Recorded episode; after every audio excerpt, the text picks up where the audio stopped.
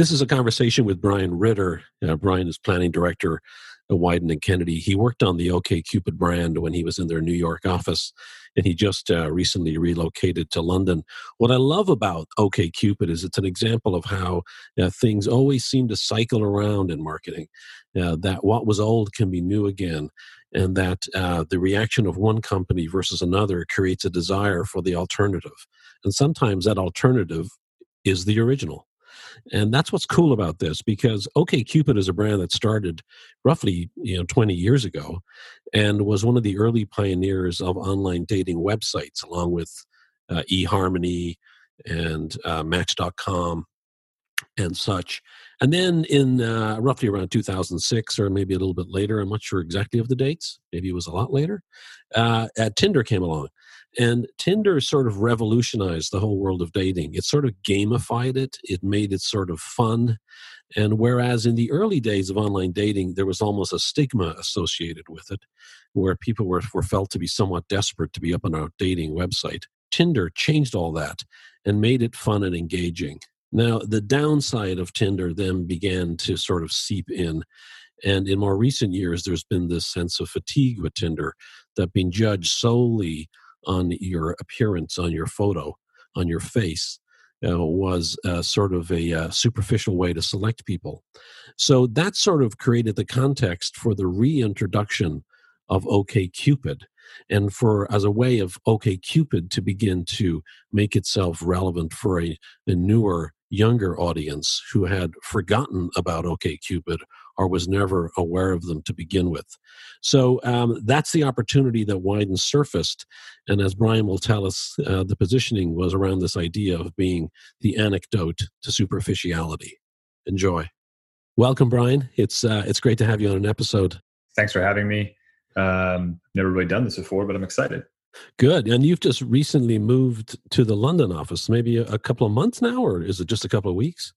A uh, couple months, just in time to go indoors and be locked inside in another country. So. just that crazy. Did that is that literally what happened? I mean, within a matter of a week or two, you were you were homebound like uh, like everybody else.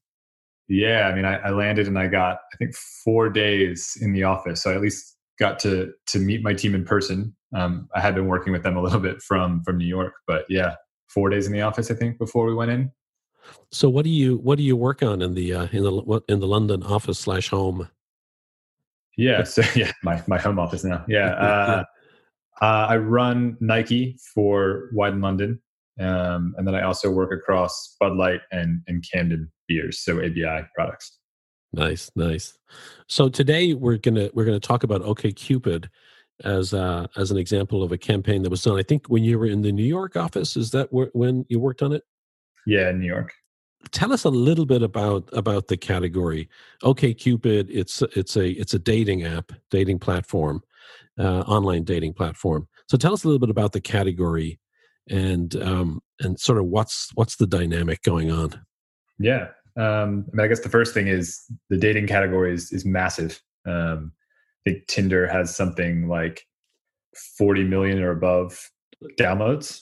Um, and it went sort of from, from something that was maybe perceived as a bit different, maybe maybe not something you'd talk about with your friends, so you wouldn't feel totally comfortable telling people you were on online dating apps uh, years ago. Um, and then sort of in 2012, Tinder came around and Tinder sort of mainstreamed the whole category. Um, and I guess Tinder is probably the place to start because of that um, given that it sort of took dating for dating apps from like an online desktop thing to something that college kids were using on their smartphones. So in, I think in 2012 or around there, uh, it launched in LA on campuses like USC, uh, and it was basically uh, like playing the hot or not dating game. Uh, so you'd see a couple photos, you'd swipe left or right, and they sort of ingrained that idea of of swipe left, swipe right into into pop culture. No doubt, and and it's sort of it's it's interesting to think about when you when you talk about people being somewhat self conscious about being on dating um, dating sites because it was primarily it started out just being websites and then it, it, it evolved to being apps. But tell, talk talk a little bit about why you think people were self conscious uh, at that stage.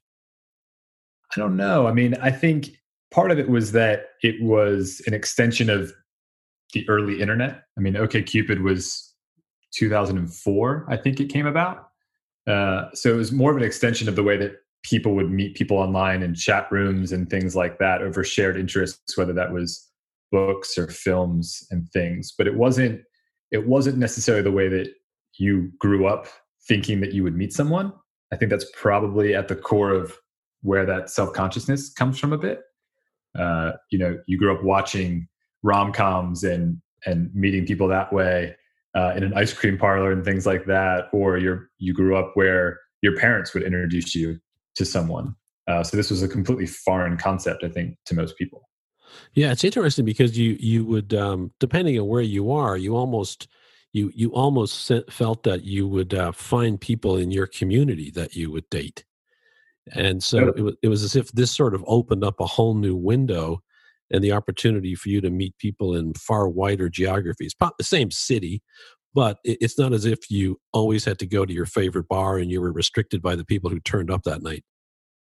Yeah, I mean, I remember reading uh, Aziz Ansari's Modern Romance, and he talks about how your parents or maybe even your grandparents' generation basically like how big their radius was of people they met. So it was normally you might have ended up marrying someone who lived in your building or likely lived you married someone who lived on your block or maybe went to high school with you and things like that. Your bubble was was much smaller than it is today and especially how big it is with online dating.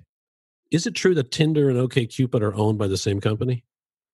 They are. Yeah. They also i think eharmony is also in that group now as well. So they've basically got uh, a, I would describe it as levels of of commitment for you in terms of what are you looking for? Are you just looking to meet people for the first time, like something on Tinder? okay, Cupid, maybe you know a little bit more of what you want, and then eHarmony, it's like I'm definitely looking for a serious long term relationship and probably probably marriage.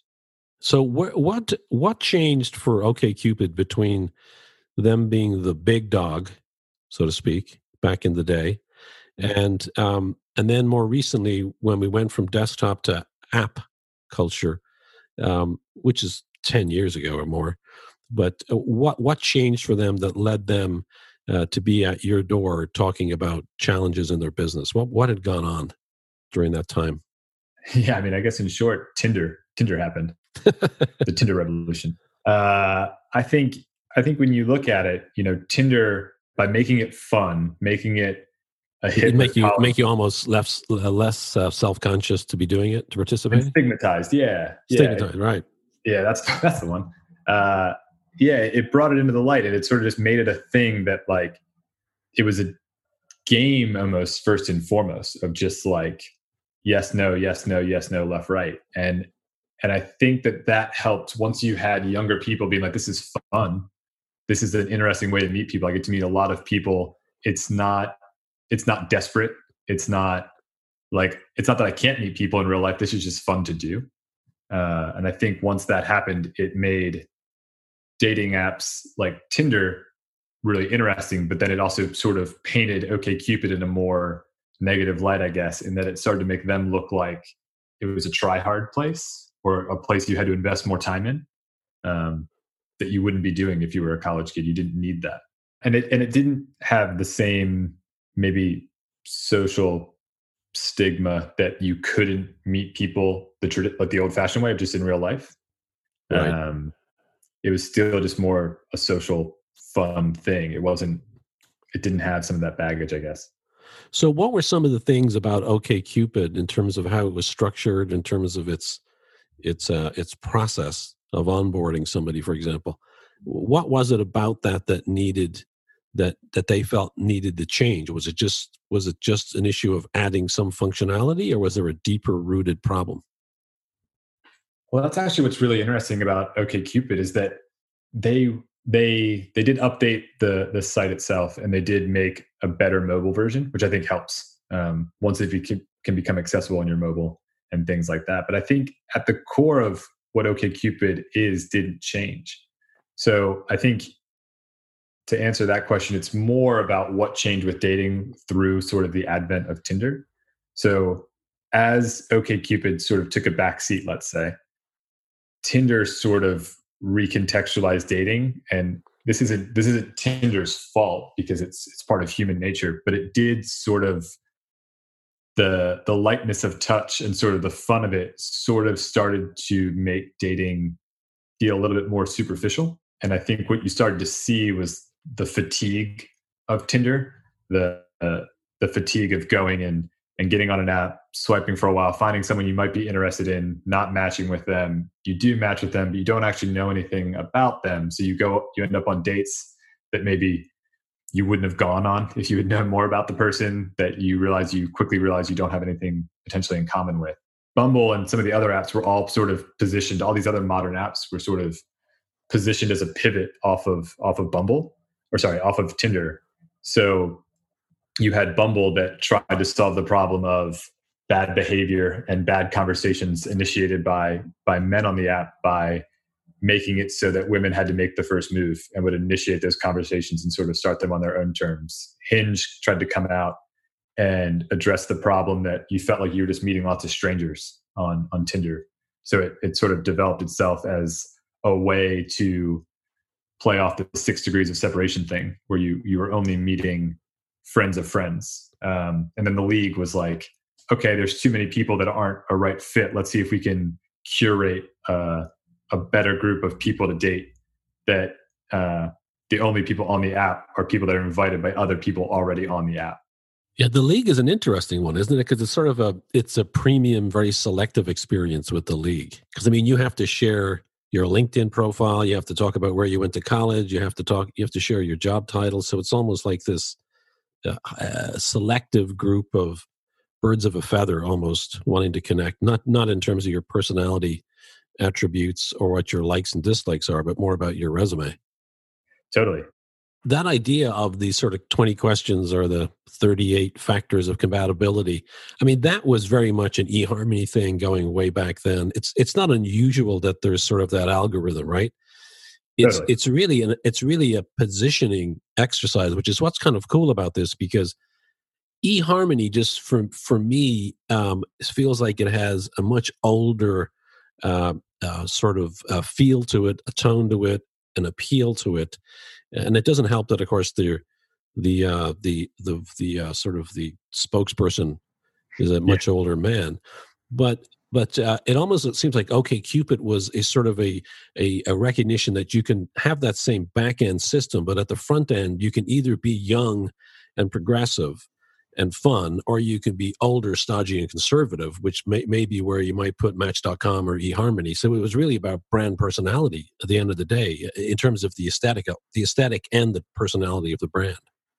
Yeah, I think I think the brand values as well. I mean, I think they to your point about conservative versus progressive, OKCupid wasn't afraid to uh, update how people could identify on the app. They weren't afraid to to make it so that it was easy for you to meet the person you wanted to meet, regardless of uh, genders and things like that. And and you know they have questions built into the app that are questions around how important is it that someone has has the same values as you and political beliefs as you but also it gets down into specific issues that you that you think are important um, including who you would vote for for president and your feelings on like planned parenthood and things like that. So they weren't afraid to put those types of more younger progressive values front and center as people outlined those things and built their profiles. Love it. So uh, take us back to the to the early meetings that you remember. What was the what was the client ask? They come in there's a conversation that happens. Was it a was it a pitch by the way or was it just initial conversation that led to a relationship agency yeah. relationship yeah it was more just an initial conversation um and i think they i think they were sort of that classic thing that i won't say just Wieden does really well with but we really enjoy working on um, which is a brand that really knew who they were like i was saying they they they didn't look at their product and go, our product is wrong. They looked at the fact that they that people had kind of forgotten about them. They hadn't done advertising in a while. They'd sort of taken this back seat to to the Tinders of the world and the Bumbles of the world. And they came in and they, you know, they were like, this is this is the way that OK Cupid works, and this is the value that we think it brings. And then it was a question of what do we do with that? Because um, it, it, was very much a, an awareness thing, and and they they had an aging aging user base, uh, so they needed to to connect with with young people, specifically connecting with young women, um, which you know the the reason for that is is because if you can get uh, I guess I'll say that women are discerning while men are not. So if you can if you can have women look at the app positively and start joining, the men will flock there. So that was sort of the problem they needed to solve. Tell me a little bit about what you guys did specifically. T- take us through some of the the tactics you may have used uh, to sort of get a sense of a perspective on what the problem might be. Because many times the problem that's articulated in a in a conversation is not the real problem that needs to be solved at the end of the day and planning can help get to that underlying problem. But did, did you what what did you guys do to sort of uh, get a sense of what was going on in culture? I think the first thing we did was just had a lot of informal chats with men and women in their early 20s who were dating. Just get a sense of you know what's working, what isn't when it when it comes to online dating. We also read a lot of dating blogs, read a lot of articles in magazines. Um, like I said before, we read Aziz Ansari's Modern Romance just as like one book that gave a good look into like modern dating. Yeah, and I think I think the thing you quickly quickly realized to your point about what the real problem to solve was the, the, the brand problem itself was awareness, right? So people have sort of forgotten what OKCupid is or what it's for. The but the real problem when you start to think about it from a from a dating app that wants to grow is a bit of the disillusionment around dating was the yes what sort of rose to the surface. I mean, to put it bluntly, dating can really suck. There's a lot of people just talking about how like dating felt like a waste of time, um, but, but at the same time, you really want to meet someone, so you sort of just have to grin and bear it a bit. Yeah, and then also the superficiality of it in terms of what Tinder, as you said earlier, is what Tinder did to culture, and and and and what that did to the way that we, even more so, feeling increasingly judged based solely on appearance, right? Yeah, and I think in a culture where everything f- you always feel a bit judged, you always feel like you're a, a bit on display. Um, I think dating apps had sort of made that worse in a way, and, it, and it's not that dating apps invented that thing. I think they just sort of perpetuated some of those worst of our behaviors when it came to our interactions with other people. So was there was there a um, was the fact that people were frustrated with the existing app platforms was that uh, causing them to behave differently or to look for other alternatives i mean was there sort of this nascent desire for a, a, uh, a more meaningful or, or a different platform yeah i mean i think people were were going on tinder breaks and things like that where where they're just putting dating apps away and trying to just go out more socialize with friends maybe expand their friend group meet people that way um, the hard part is that there's this that underlying desire to to meet someone. So right. the the busier you get and living in a new city and not knowing anyone, your social group is smaller than it was in college and things like that. It sort of necessitates the need for dating apps in a way. And yeah, I think it starts to feel like if you're not on the dating apps, you're not going to meet someone weirdly too. So I think there was a, there was a desire for a better way to date for sure. Uh, whether they viewed that as another dating app or not, I think that was a question just because the dating app category had been so defined by the few that they knew, these bigger ones, these newer ones, that it wasn't like there was a lot of faith in dating apps to offer a better alternative. Was there a key thought or a key issue or a key insight that you could articulate for us that came out of that that sort of became the the foundation of the creative work? Yeah, I mean, I think I guess the key finding was just how bad it was out there, um, and and that's the benefit of, in a way, of OKCupid having sort of fallen by the wayside and been forgotten amongst this younger generation of daters that they weren't really carrying any of the the brand name baggage associated with how frustrating dating had become.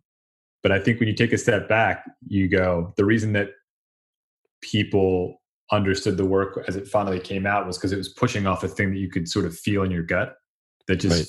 knew was inherently true. It wasn't something that was wrapped up in a in a brand purpose that didn't make any sense. It just it was the coming together of a, a dating culture had become super superficial, and a dating app that you'd forgotten about whose whole idea was based on bringing some depth and personality and human human human humanity back to dating i guess. It seems like a, a pretty understandable finding that in a in a culture that's sort of frivolous that there's a desire for meaning but then is meaning emotional? I mean is that is that sort of a little a bridge that you had to cross over with creative to kind of go well we've got to make it we've got to make this interesting it can't be about things being meaningful it's got to become something that uh, that that uh, draws people in was that was that uh, was that a challenge that you guys faced in talking with creative about how to make that rational finding something that could be really meaningful creatively I think you hit on it right there. It's that meaningful. The work doesn't have to be earnest. So you still had you still had to be be able to talk about personality of people and and having fun with like what they the types of people they really wanted to meet and and talk about depth and talk about really getting to know someone but maybe not doing it in the earnest we like call it eharmony kind of way so tell us about tell us about the campaign. Uh, wh- how do you? What's the name of the campaign? I, I, I see it and I kind of think it's DTF, but uh, how do you guys describe it? Uh, yeah, we just call it DTF as well. Um, the line on the end of it is like dating deserves better, but but it's the DTF campaign internally and sort of everywhere else. So tell us about where it came from and, what it's trying to convey. Yeah, I mean, I think I guess all credit really goes to the to the creative team on that. Um, they took that super simple brief that dating has become superficial. We need to bring some depth back to dating. Um, and they sort of just decided to subvert the most superficial dating term of all. So they sort of just took that nugget that is people would put DTF in their profile when they were only looking for hookups. Um, and they sort of held that symbol of superficiality up uh, as a way to subvert it uh, so they sort of held it up, subverted it, and turned it into a way for OKCupid to talk about their different perspective that depth is important, which is really amazing. Right, right. So to, uh, share with share a couple of headlines, some of your favorite headlines from this campaign. There, there's super simple ones that were like date ideas, like down to down to farmers market, down to fire up the kiln, which was which was done with two people like in a pottery studio. Um, really, really obscure stuff. Not obscure but like you can it gets into like the the creative sort of alternative nature of of the audience a little bit of like down to focus on my chakras. Uh but then things like down to 420 um and then more political stuff like down to fight about the president or down to filter out the far right there's this sort of quest to sort of uh be the anti tinder in many ways how else did the sort of the campaign roll out? Did it, it came out as as posters? It came out as ads? It came out as video? Or how, how did it roll out? Yeah so it came out uh basically as a as a out of home and digital campaign so a lot of visuals and i think i guess before i go into like how it rolled out i think the thing that deserves a lot of credit too is how brilliantly it was it was executed by the creative team and and especially i guess our art production team at Wieden deserves a lot of credit. I mean, they ended up working with and finding the best partners in Maurizio Cattelan and Pierpaolo Ferrari, who who run the magazine Toilet Paper. So the campaign rolled out, like I said, out of home things like bus shelters and and and bus wraps. Uh, uh, there were subway takeovers in in places like New York City, so the subway cars would get wrapped on the inside, and we even took over, I think, one of the the stations in Williamsburg at one point. Um, we did things like wrapping it around um, the the sleeves for your coffee, the coffee sleeves. Huh. So, so you so you go into a coffee shop, get a get a cup of coffee, and it'd be wrapped in this DTF uh, wrapper, which is super bright and obviously very different than the the standard beige or brown ones that are normally wrapping your coffee. It almost seemed to cry out for something to uh, explain its attitude a little more. Was there was there, was there any film associated with this at all? No, it was it was just just the out of home. Everyone knew that by by playing with DTF, you were you were taking a shot at dating culture. Yeah. Um, and you could you could sort of nod to who that's about, even though it's more just about generally dating culture broadly. But I think everyone could look at it and be like, okay, I get what the idea is because this frustration with superficiality is so ingrained in culture that it's hard to misunderstand the statement it's making. So I, I, guess that you had to be, and and your client had to be aware and super hyper aware uh, in uh, in not being uh, too anti Tinder, given that they're owned by the same company. Yeah, and and that's the thing. It's it's such a trick, right? Because it's not anti Tinder, and I and I actually wouldn't say really anything too too harsh about Tinder anyway. I think the the bigger point is it was it's human nature to maybe be to result to superficial decisions. Tinder maybe exacerbated that or made it more prevalent, but it wasn't. It didn't make that happen. Um, and I think that's where OKCupid was more looking at it as the dating category uh, as a place rather than Tinder, even though sort of the implication there is Tinder has defined the dating category. For the launch of DTF, was there was there a social uh, component to it that you can talk about? Yeah, so there we sort of took the look and feel from all the the out of home and things like that, and turned that into like short form GIFs and things like that, um, Instagram takeovers.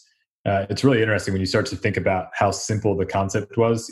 Even when it got converted to banner ads, it still had a really good rate of people clicking through and downloading the app, which you don't always associate with just brand level advertising without calls to action. I mean, could you summarize for us in a sentence or two um, what you, uh, how you would say uh, Cupid was being positioned as a result or, of this campaign, or what the campaign was trying to uh, position OKCupid as? That OKCupid was a place where um, the antidote to superficiality, I guess. Nice. I like that. Brian Ritter, planning director, Wieden and Kennedy in London. Thanks for coming on the episode. Thanks, Fergus. This was fun. And we'll uh, see everybody next time.